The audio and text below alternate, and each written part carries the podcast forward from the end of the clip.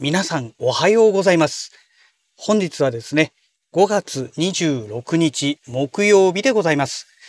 車の中の気温は21.2度ですね。それでは本日も行ってまいりたいと思います。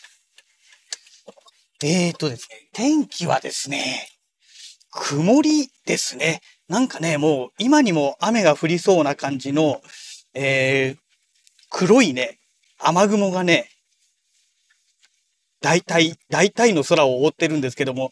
たまたまね、太陽が出てるところだけね、雲がないみたいでして、えー、その関係でね、あのー、太陽の日が差してると。そういった感じの天気ですね。えっ、ー、と、天気予報ではね、明日はもう一日雨という予報になってますので、まあ多分ですが今日もう夕方がそのぐらいには下手すると雨降るんじゃないのかなと。まあそこまで待たなくてもね、降るかもしれないですね。この黒い、えー、雲を見てる感じではですね。そんな感じがしております。はい。えっ、ー、と、それでですね、まあ、昨日、あの、自宅でね、久しぶりにこのラジログを収録しまして、でね、2日間ほとんど声を出さない状態でいましたから、えー、それでね、昨日の夜ラジログ収録したんですけど、声がね、いざ喋ろうと思ったら声が出ないんですよね。あれと思ってね、人間って声を出さないと、ね、声が出なくなるんだなっていうのをね、あの、本当にね、体感させられました。いや、びっくりしましたね。まさかね、あんな状態になるとはね、想像もしてなかったですね。で、いつもね、まあ、このラジログを朝ね、収録するときはですね、最初にね、あ、あ、あってね、声を出してから、その後ね、えー、こうやってね、お話をさせてもらってるんですね。だから、まあ、自宅で収録する時もそうした方がいいのかなと思いつつ、やはりね、あの、もう夜ね、9時過ぎてましたので、さすがにね、あまり大きい声で、あの、喋るとね、下の方のね、えー、迷惑かけ、迷惑がかかってしまうかなと思ってね、なかなかね、自宅だとやっぱりね、大きい声で喋るっていうのがなかなか難しいですよね。で、今、あの、車の中なので、まあ、こうやってね、声を出したところで誰にも迷惑かかるわけではないですから、まあ安心してね、こうやってお話しすることができてるんですけども、ねだから、まあ以前お話ししましたあの幕開けっていうね、えー、国内のクラウドファンディングで出品されてたあの、ボイシーズっていうね、えー、このダイナミックマイクですね、えー、ハンドマイクを装着できる、まあサイレンサーみたいなものですね。で、これはね、本当いいなと思いつつも、うん、でも使用頻度を考えるとね、なかなかね、2万円近い、1万、えっ、ー、と、定価で買うと1万7800円とかなんかそういう感じになるらしいですけども、さすがにね、そこまでのね、コストはかけらんないなっていうのはありますよね。うん、えー、まあそんなわけで、えっ、ー、と、今日はですね、あのー、ここ最近、いろいろと問題になっております。まあ問題になってるって言ってもね、世間一般では何それっていうお話だと思うんですけども、ネットワークカメラですね、えー、のお話をちょっとさせていただこうかなと思います。えー、ネットワークカメラ、何のネットワークカメラかということなんですけども、えー、アトムカムっていうね、あのすごいね、安いネットワークカメラがね、アマゾンとかで販売されてるんですね。で、一応販売元はですね、えっ、ー、と、国内の会社でね、どうもね、海老名に会社があるみたいですね。同じ神奈川県内ですね。なんですけども、えっ、ー、と、どうもね、えー、これがね、中国からの OEM じゃないかっていう疑惑がね、すごく出ていて、でも、何ヶ月か前にね、そのアトムカム社からね、あのー、外観は確かに似てるけども、えー、要は日本仕様向けにね、中はカスタマイズされてますみたいなね、話がね、メーカーから、まあ、アナウンスはされていたんですね。なんですけども、まあ、正直ね、ちょっと怪しい部分があって、で、えっ、ー、と、1週間、2週間 ?1 週間ぐらい前にですね、あの、アプリがね、大幅にね、変わったんですね。まあ、あの、スマホのアプリを使って、このアトムカムっていうのは操作するんですけども、でね、パソコン用のアプリは出てるんですけども、あくまでベータ版で、しかも使えるのがね、もう限られていて、まあ、正直もうほぼ使い物にならない状態です。まあ、使えないと思っていたいただいた方がいいですね。えちなみに、あの、我が家のアトムカムはもう使い物にならなくなってます。あの、ベータ版のね、Windows のソフトではもう全くアクセスができなくなってます。で、今、アトムカムは初代と、アトムカム2っていう2代目と、えー、アトムカムスイングっていうね、えー、3代目があるんですけども、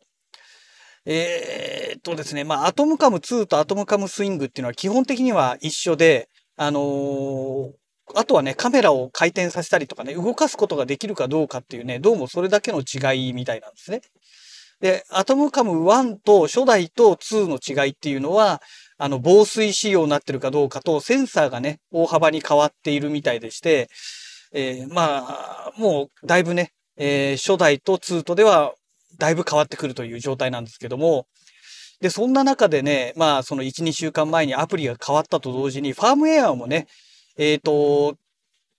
アトムカムの、えっ、ー、と、2かな？アトムカムの2と、あとアトムカムスイングの方も出たんだっけなちょっとごめんなさい。この辺があやふやなんですけども、新しいファームウェアがね、更新されたんですね。で、初代はね、ファームウェア更新されてないんですけども、で、そこからね、なんか不具合がね、ボロボロボロボロ出てるんですよ。まずね、私がね、単純にね、不具合で感じたのが、えっ、ー、と、アトムカムの、今度初代の方ですね。うん。初代の方で、あ、あれ初代じゃなかったかな ?2 ですね。アトムカム2でアクセスしたときに、えっ、ー、とね、今までね、あの、普通にリアルタイムにアクセスしてね、動画を、ね、カメラを中継で見るんですけども、その時はね、あの、普通にスムーズに動画が流れてたんですよ。でもね、あの、今ね、我が家のアイドルのうーちゃんの水槽で使ってるんですけども、えー、そのうーちゃんのね、動きがね、カクッ、カクって動くんですよ。つまり、滑らかにね、ちゃんとね、データを転送してくれなくなったんですね。で、もともとこのアトムカムのシリーズは、あの、Wi-Fi でね、あの、この、まあ、ネットワークでつなげると。有線 LAN ではないんですね。無線なんですね。なんですけども、この Wi-Fi のね、能力がすごく乏しくて、ダメなんですよ。すごく弱いんですよ。電波のこの受信感度っていうんでしょうかね。だから多分安く作るためにね、Wi-Fi のアンテナをね、消したんじゃないのかなっていう。まあアンテナなのか、その処理をするチップなのかちょっとわかんないですけどね。まあとにかく消したんだろうなっていうのがね、えー、まあ想像できるようなぐらいに、電波の受信感度がね、ものすごく悪いんですね。で、もともと悪い上に、今回のアップデートでより悪くなったような気がするなというところなんですよね。うん。で、結局、その電波の受信感度が悪いから、ね、データの転送関係もね、みんな影響を受けるじゃないですか。だからね、カクカクカクカク動くんですよ。で、それだけじゃないんですね。今度はね、アトムカムはね、あの、タイムラプス動画をね、撮影できるようになってるんですけども、そのアプリがね、もうデタラメなんですね。もうね、えっ、ー、と、Android 用と iOS 用で、あの、インターフェースが変わってしまって、えー、なおかつ、なんかね、もうね、もうめちゃくちゃなんですよ。うん。何秒間隔で撮影するかっていう設定するところが、それ間隔ではなくて、えー、最長の時間だったりするんですよね。なんじゃこりゃっていうね。だからもう表現もおかしくなっちゃってるし、で、今まではね、ちゃんと何秒間隔って設定すると、何秒の動画になりますって自動的に計算されて出てきたのが、それが表示されなくなったりとか、Android の方だと今までね、3秒以上の間隔を空けなきゃいけなかったのが、1秒、2秒も選択できるようになるんですけども、1秒、2秒選択するとエラーになるとかね。もうね、すべてがデタラメなんですよね。で、あとはね、あの、ツイッターでフォローさせていただいてるカズアさんから今日、えー、いろいろね、話を聞いたんですけども、どうもね、5台、えー、所有してるアトムカムのうち、えっ、ー、と、3台だったかながアクセスできなくなってるって言うんですよ。要はもう普通にね、中継動画そのものもね、見れなくなってしまってるっていうことで、もうアトムカム捨てたいっていうね、そういうツイートを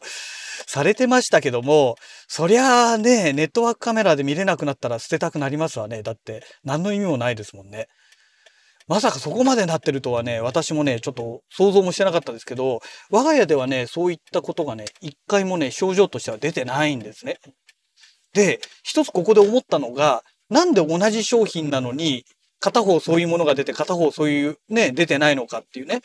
お話になるわけなんですけども、もしかしたらなんですけども、まあこれ中国で作られてる商品なので、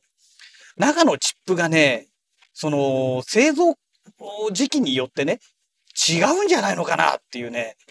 ちょっとそういう疑惑がね、出てきたんですよ。だって、同じチップで同じよう、同じね、部品をつく、使って組み立てられたものであれば、同じ症状が出るはずじゃないですか。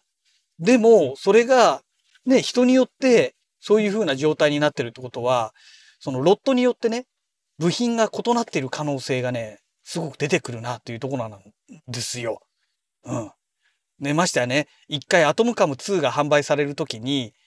あの、結論としてね、あの、なんだっけな、初期ロットがね、違う部品を使わ使われていたってことで、あの、赤外線を照射すると、ね、それで、えー、そのカメラの周りについてるプラスチック、透明のプラスチックに反射してしまって、えー、四隅がね、もう真っ白になってしまうっていうね、まあ、そういう問題が起きて、で、無償対応しますっていう、まあ、話になってね、えー、最初に予約した新規ロットを注文した人は、不具合品はそのまま手元に持ってていいですよと、プレゼントしますよと。で、不具合解消したものを無償で配りますよっていうね。まあそういう対応してくれたんですよ。で、うわ、これはいい対応してくれたね、なんていうネットではね、えー、そんな話になってたんですけども、まあそういう問題が起きてるような会社ですから、もしかしたら製造時期によってね、パーツが変わってるっていう可能性がね、ものすごく大きいなと私は睨んでるんですね。そうでなければ、同じ商品で同じファームウェアを使って、同じアプリ使ってね、見ていて、片方アクセスができない、片方アクセスできるっておかしいですもんね。どう考えても、それはちょっとおかしいので、ですから、あの、そうなってくるとですね、あの、なんて言うんでしょうかね。えー、まあ、単純な話ですね。もうそういう結論にね、至ってくるのかなと思うんですよね。うん、なんですけどもまあ、えー、正しいところはね正確なところはどうなのかっていうのはちょっと分かりませんけどもまあでもね怪しいですよね。うん、まあそんなわけでねちょっとねこのアトムカム今まで散々ねあのタイムラプス動画とかをねえー、撮っていたんですけどもちょっとねすごい撮りにくくなったなというのが現状ですね。うん、まあ願わくばね、早くアプリの方も新たにね、ちゃんとまともな状態で出してほしいなと思うんですけど、まあアプリはね、どう見てもね、あれを見る限りではなんですけども、うん、ちょっと、あれですね、えー、きちんとね、あのー、バグをね、潰すための作業をしてるとはね、ちょっと思えないなというところですかね。はい。えー、そんなわけでね、駐車場到着しましたので、また次回のラジログをお楽しみください。それではまた。